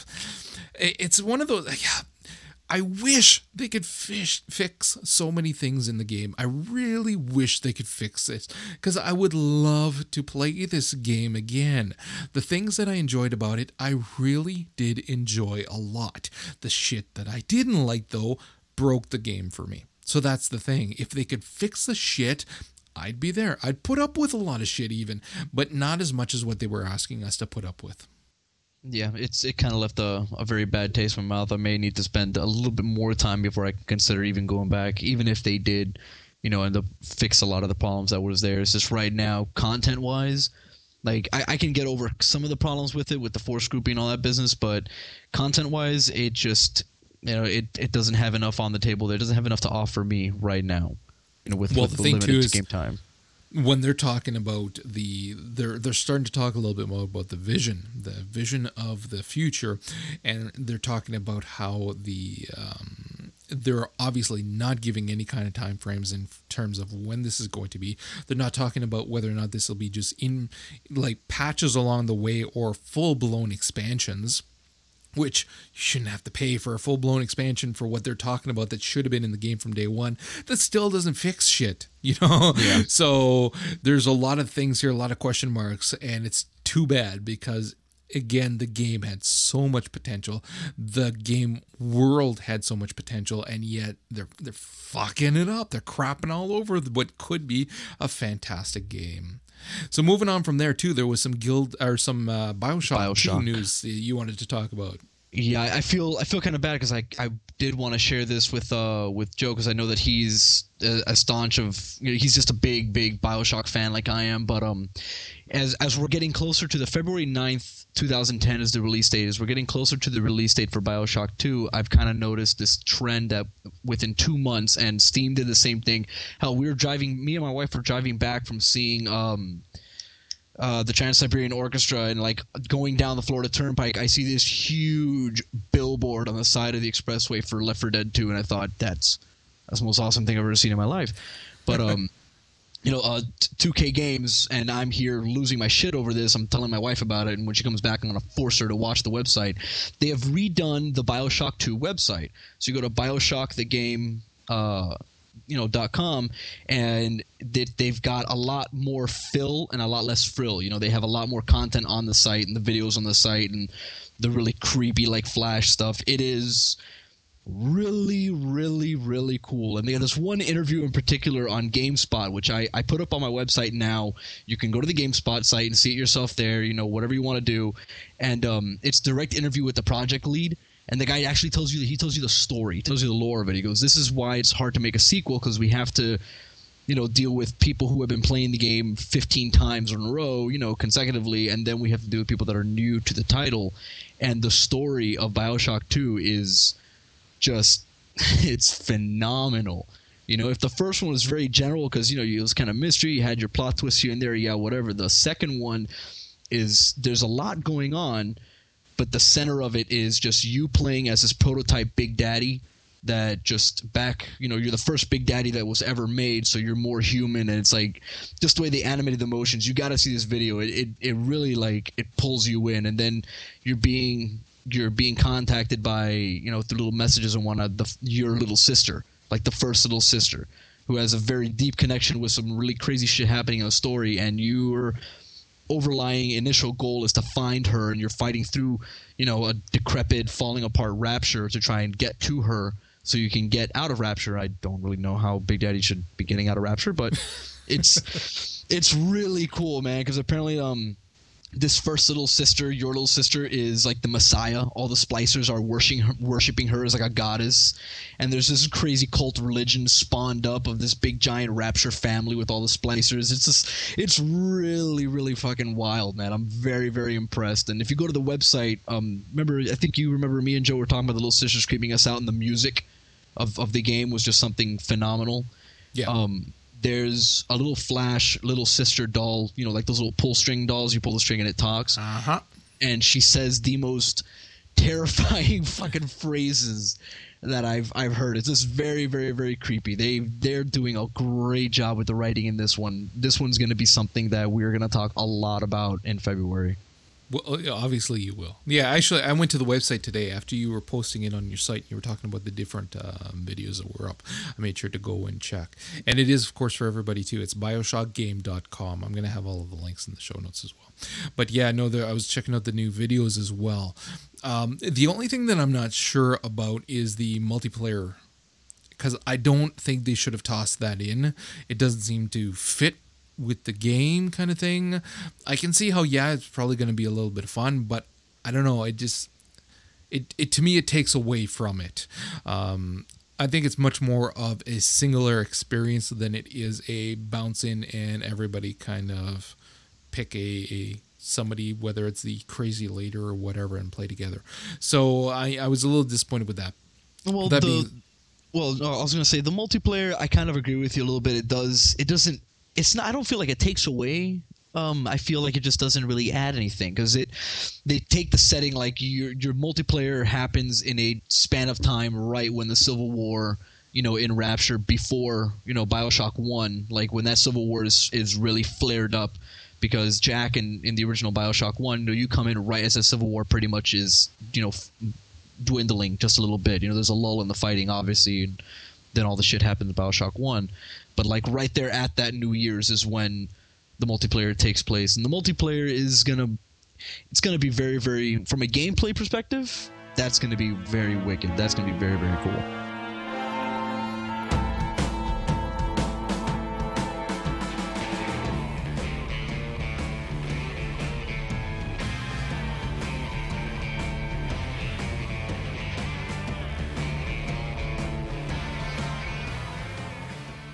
Left 4 Dead 2, you have a lot more story-driven content than you did in Left 4 Dead 1. There's a certain continuity to the levels, even though you cannot play them through all in one sitting. You do have multiple campaigns, but they all follow the same four characters through a progressing storyline, starting in Savannah, Georgia, and ultimately ending with your goal crossing a bridge and trying to reach a military evacuation site in Louisiana. There's a lot of tongue-in-cheek humor, as is to be expected from Valve games, especially in the Left 4 Dead franchise, but ultimately you're looking at a very rich and amazing gaming experience from a story perspective and campaign perspective. Though we all know that the main allure for Left 4 Dead 2 and the Left 4 Dead franchise is the multiplayer. One of the main mechanics that have changed that makes me feel good about the game is the fact that you actually have multiple tools at your disposal. If you see different weapons on the ground, baseball bats, anything can pretty much be used as a melee weapon. As well, you have to understand that there's a very heavy military presence and a CDC-type presence around.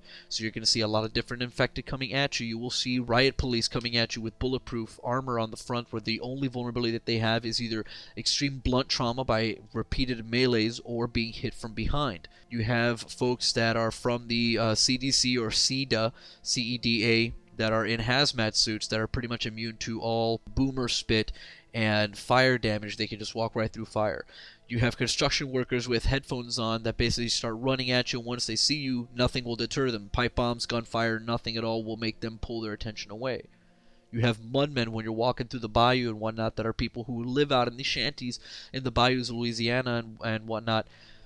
And they crawl on all four. When they do hit you, eventually they cover you in mud and they obscure your screen tremendously. The fact that you can also have a female model boomer or a male model boomer is something very cool to me. I like the fact that it's actually showing a little bit of diversity with all the different people that have become infected and evolved into these special infected. As well, all the infected appear to have been modeled as if they were from the South.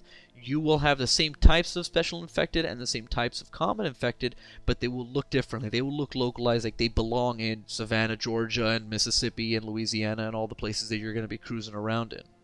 They've improved on the multiplayer in this game tremendously. There's multiple different versions of the game that you can try. Realism mode is quite possibly my most favorite. Realism mode is something for the hardcore player. It's something for the player who needs a dramatic challenge and wants to really get involved in the whole story. I recommend realism mode for the campaign if you're with a couple of veteran friends who have played Left 4 Dead 1 to death, as I have, because this truly does simulate the zombie apocalypse. You hit a zombie in the arm, he can be running at you with no arms and just stumps and still chasing you down, knocking you over, and biting you. Headshots are pretty much the only way to survive in realism mode. As well, when you get a zombie horde rushing at you, you get a massive zombie horde rushing at you. It is thousands upon thousands of people, as would be expected in a zombie apocalypse. In realism mode, obviously, you take realistic damage. If you think that getting punched in the face and bitten on the arm and then your back clawed open by a monster is still going to let you run around, you thought wrong. You can get knocked down and incapacitated as a survivor in realism mode very, very easily. Adrenaline shots, pain pills, first aid kits, those are a little bit less frequent, but they make a world of difference and they must be used. Typically in normal mode difficulty or in the typical normal gameplay setting, you can get by without using most of these or just pop in a few pain pills and you'll be fine. In realism mode, that's not necessarily the case. They do not have the immediate effects that would typically be experienced when you're playing the game normally. The melee weapons happen to be my favorite part of Left 4 Dead 2. I like the fact that the primary weapons that they brought in are more varied now. You have a combat shotgun that reloads faster, that has a very wide spray but very low damage by consideration. You have a tactical shotgun that is the almost exact iteration of the first shotgun. You have a chrome-plated shotgun, which is a normal pump action. You have the classic shotgun from Left 4 Dead 1. You have different kinds of assault rifles. You have different kinds of sniper rifles. You have different kinds of pistols. You have different kinds of ammunition packs. You can drop down incendiary and explosive ammunition, but those take up the place of your med pack slot. You have med packs, or you have a defib kit to bring back a fallen survivor from the dead. You have different kinds of ballistic projectile weapons and explosives. You have your typical pipe bomb. You have your typical Molotov cocktail. But on top of that, you also have boomer mile that you can throw. A vial of boomer vomit, essentially. It's in a jar. It's, wrapped up in a hazmat thing collected by the CDC. And you can throw that, which is a lot of fun because you throw it and hit it with a tank. And the undead zombies will basically behave the way that they would with a boomer spit. They will come and they will start attacking like crazy. Even the special infected will start attacking the tank. So it's a great way to get some distraction and run away from a tank instead of straight up killing them. You have laser sights you can put on your weapons as well. You go to a gun store at one point in the game and you check all this stuff out. You are essentially raiding and looting all of the military presence that has thus evacuated. So ultimately with Left 4 Dead 2, in conclusion, you are looking at a much more in-depth experience from a story perspective. You're looking at a much more complete experience, a much more balanced experience from a multiplayer perspective, and ultimately they made the game better in just about every single way as far as the gameplay goes. From the new special infected that are essentially designed to counter anything that a survivor team can throw at you, to the multiple different weapons and tools, specifically tools and utility that you're going to be getting as a survivor to help you get through the level and through the encounter. As well, they have basically locked down any chance of the previous cheating in the game, where you could sit in a corner during a crescendo event and kind of like wait out the game and hope that the scripting just stopped throwing zombies at you and you were surviving with nothing but handguns because obviously you ran out of ammo. That doesn't happen now. Ultimately, you're going to become overwhelmed. There are a lot of scenarios where you have to run over some long distance or long track of land in order to shut down an alarm, or you have to turn off a loud noise, or you basically just have to escape. Hell, the very final mission, the very final campaign and act has you crossing a bridge that is currently being bombed by a bunch of F-16s, and you have to make it through tanks, you have to make it through cars, pitfalls, massive holes in the ground, endless amounts of zombies and special infected, as well as the military bombing you while they know very well that they have one last space and one last helicopter for your team to get out. I hope that you are out there playing the game, and please, by all means, we have a For the Lore group on Steam. You can check the show notes as well, or just search Steam for the Lore, and you will join our group. More than happy to have you, more than happy to game together. You can contact myself at SpoonerGod on the Steam client. I am there as well, and so is Joe and Roger. Thank you very much.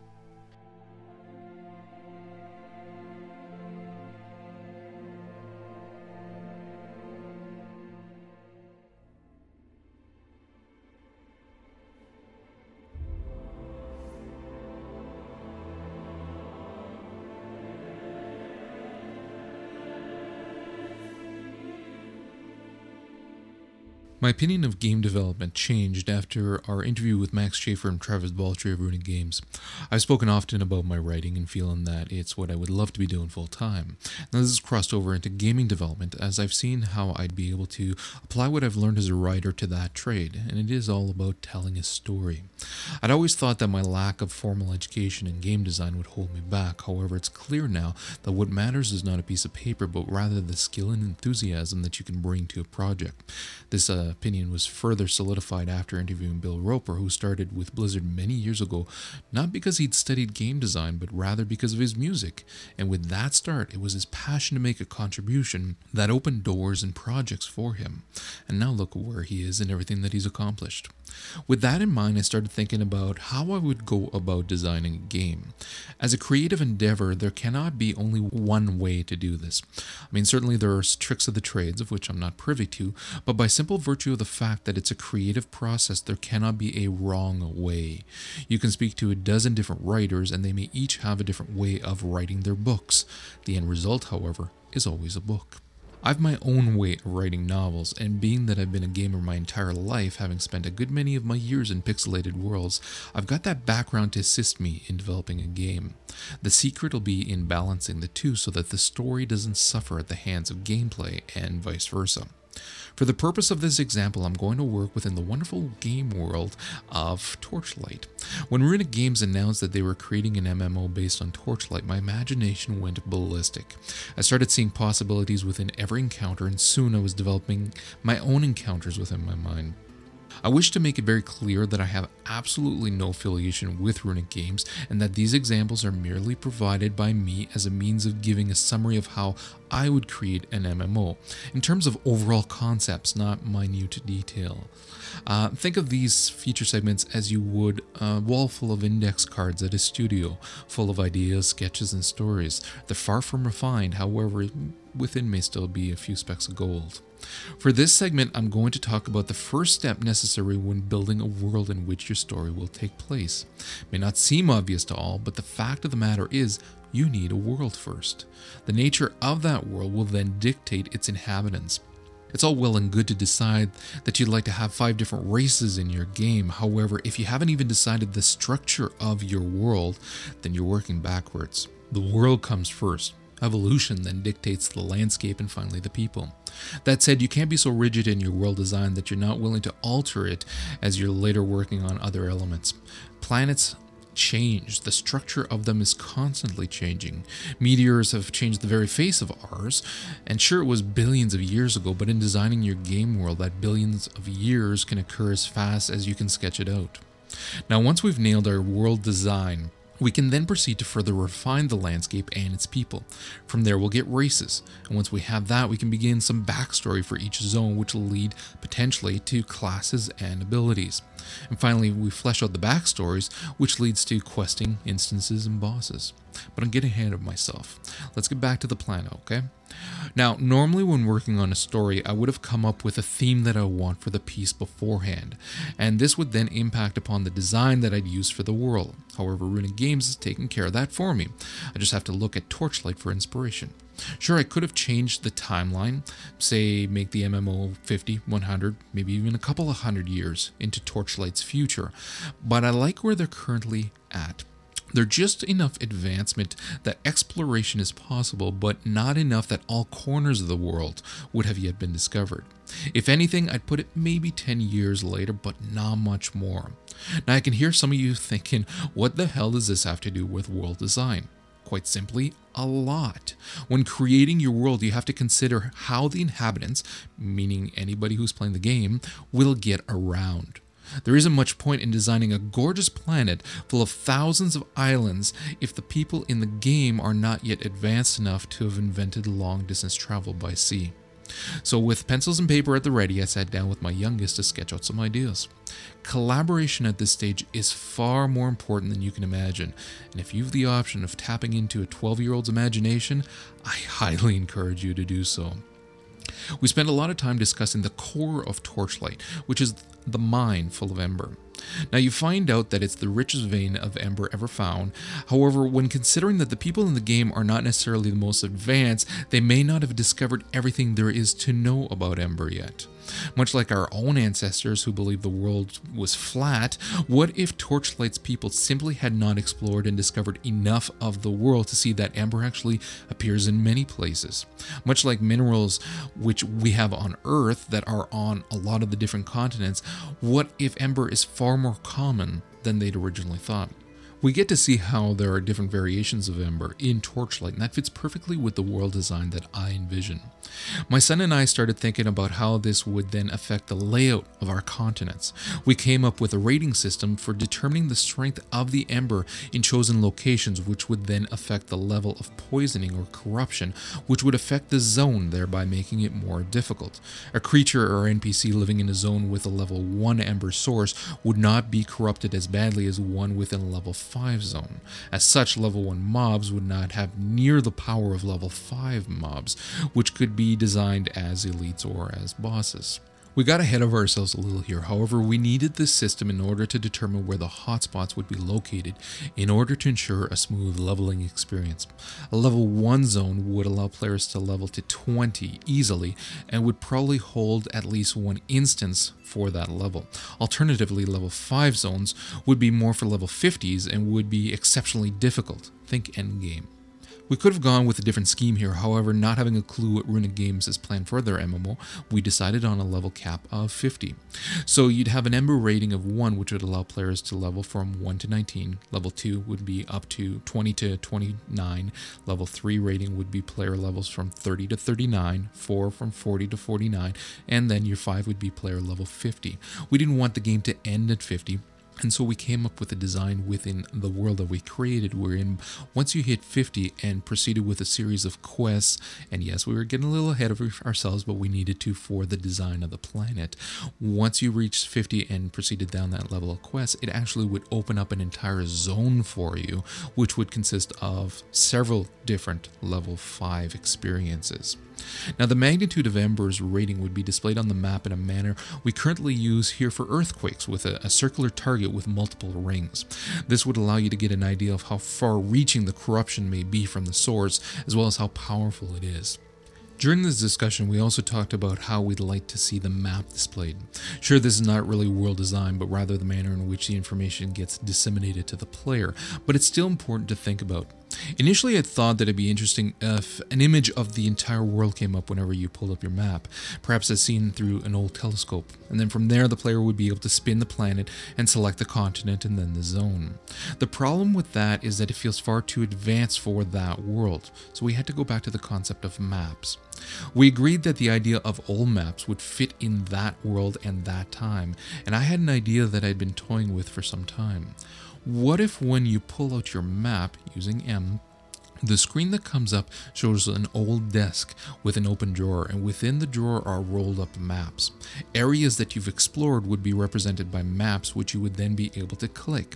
Upon doing so, the map would be flattened upon the desk in the space on the desk that would represent its place on the world. The map would be inked on very thin paper, think onion skin paper, and by clicking upon other rolled up maps, they too would be flattened on the desk surface, allowing you to see the exposed map and get a larger sense of the entire continent. This technique would give you more of a sense of pride as you explore the world and gather more maps. My son got the idea that if a tack board was placed over the desk with a known world map, this would enhance the experience of exploring. New continents could be sketched in and selectable, and then by clicking certain continents, those maps would then appear on the desk. Once we'd come up with this concept, designing the world suddenly became a lot more fun.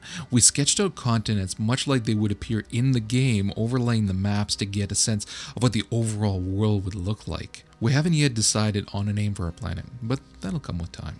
For now, we're busy deciding where continents should reside on this planet, where amber hotspots will occur, and how this will affect the landscape, which is what we'll discuss on the next segment.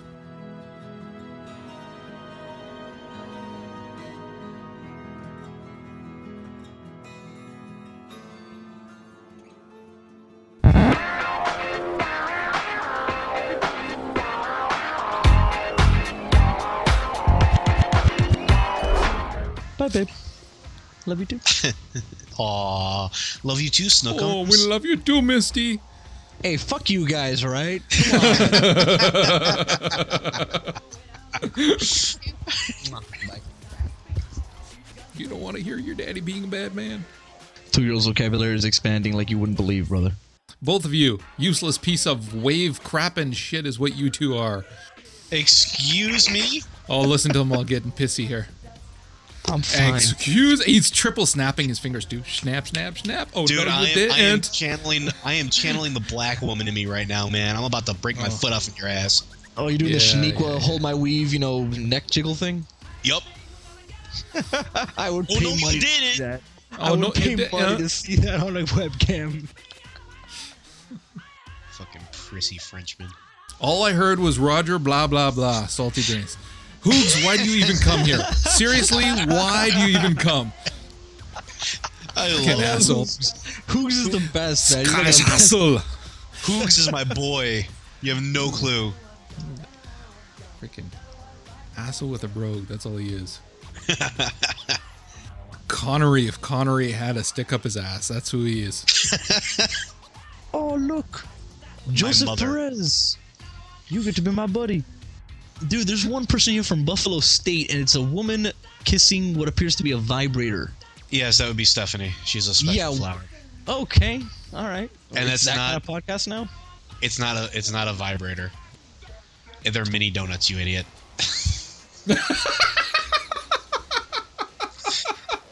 Is she licking it or kissing it though? She's kissing the package of mini donuts, and of course Rick's immediate response is must be porn.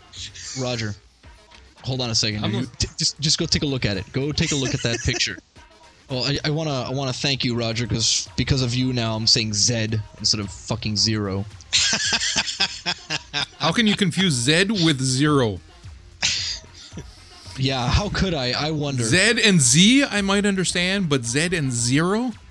Well, normally I would just say, never mind. You know, just forget it. Just shut up. Just, you know what? Just shut up. Just shut up. The moment is gone now.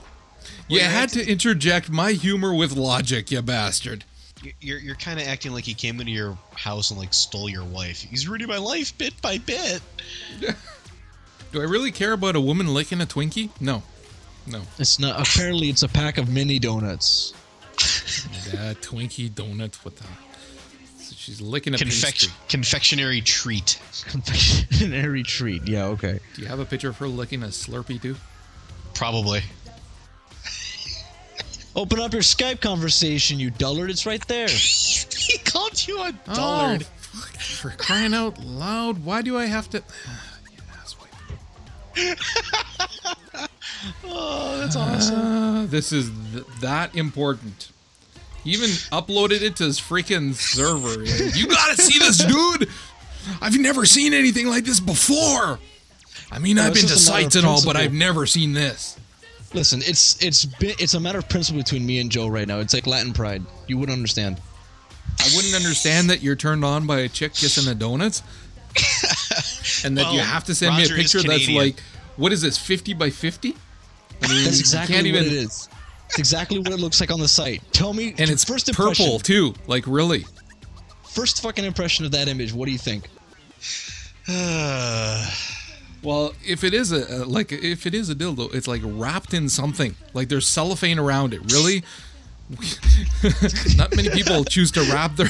What is that, for cleanliness? It makes it easier to clean afterwards? They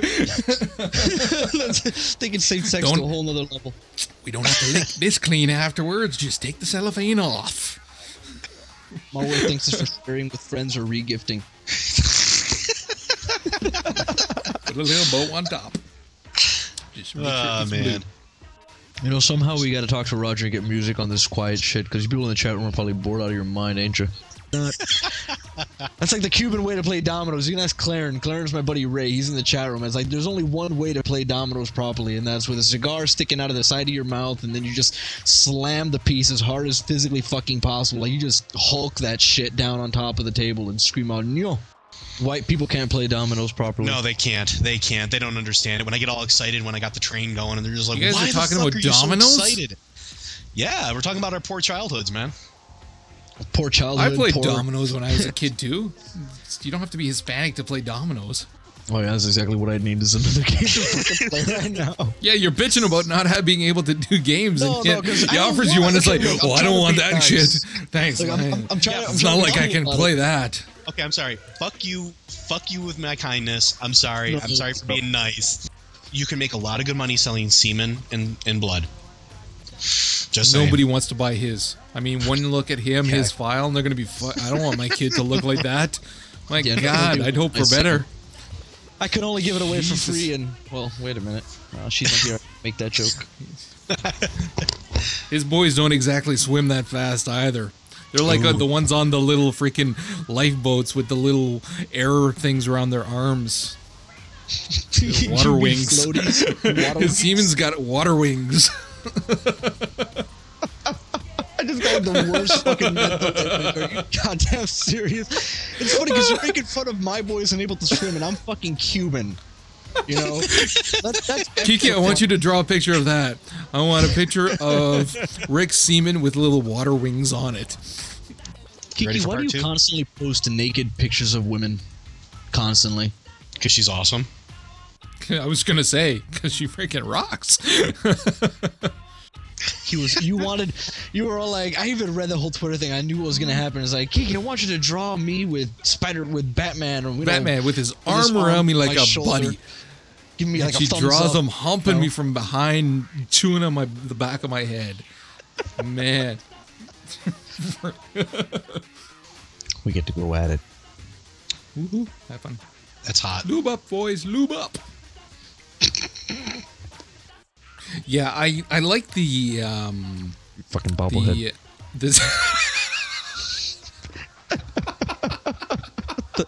You're putting that shit up there on the bottom of the screen. This is going to be in the outtakes, I know, but it's like the delay just kicks in now, and all I see is a Spock bobblehead, and you're like fucking with it with your finger. I'm like, what the hell are you doing? I didn't see you in the chat room. I didn't know you were there. You fucking spaz. Yeah, I'm still here, douche. Is this what happened, you know, with your little talking hands? I can squeeze your nipples or play with the Mr. Spock thing. Is that how you ridicule me without opening me? Not how it is when Joe's not around. Oh, wow. I didn't think you were there. Wow, that was funny. Okay. Yeah. Oh, look, he's crying. His cheeks are all puffy and red. Okay, so yeah. Okay, back to BioShock. Although, hold on. I also have a Vault Boy. Fondling the bobblehead doll? I didn't fondle. No, you kissed your Spock bobblehead doll. It's clean. Oh, yeah, you just, you know, you're fishing for penis jokes, aren't you? Just a little. Get it, just a little. Yeah.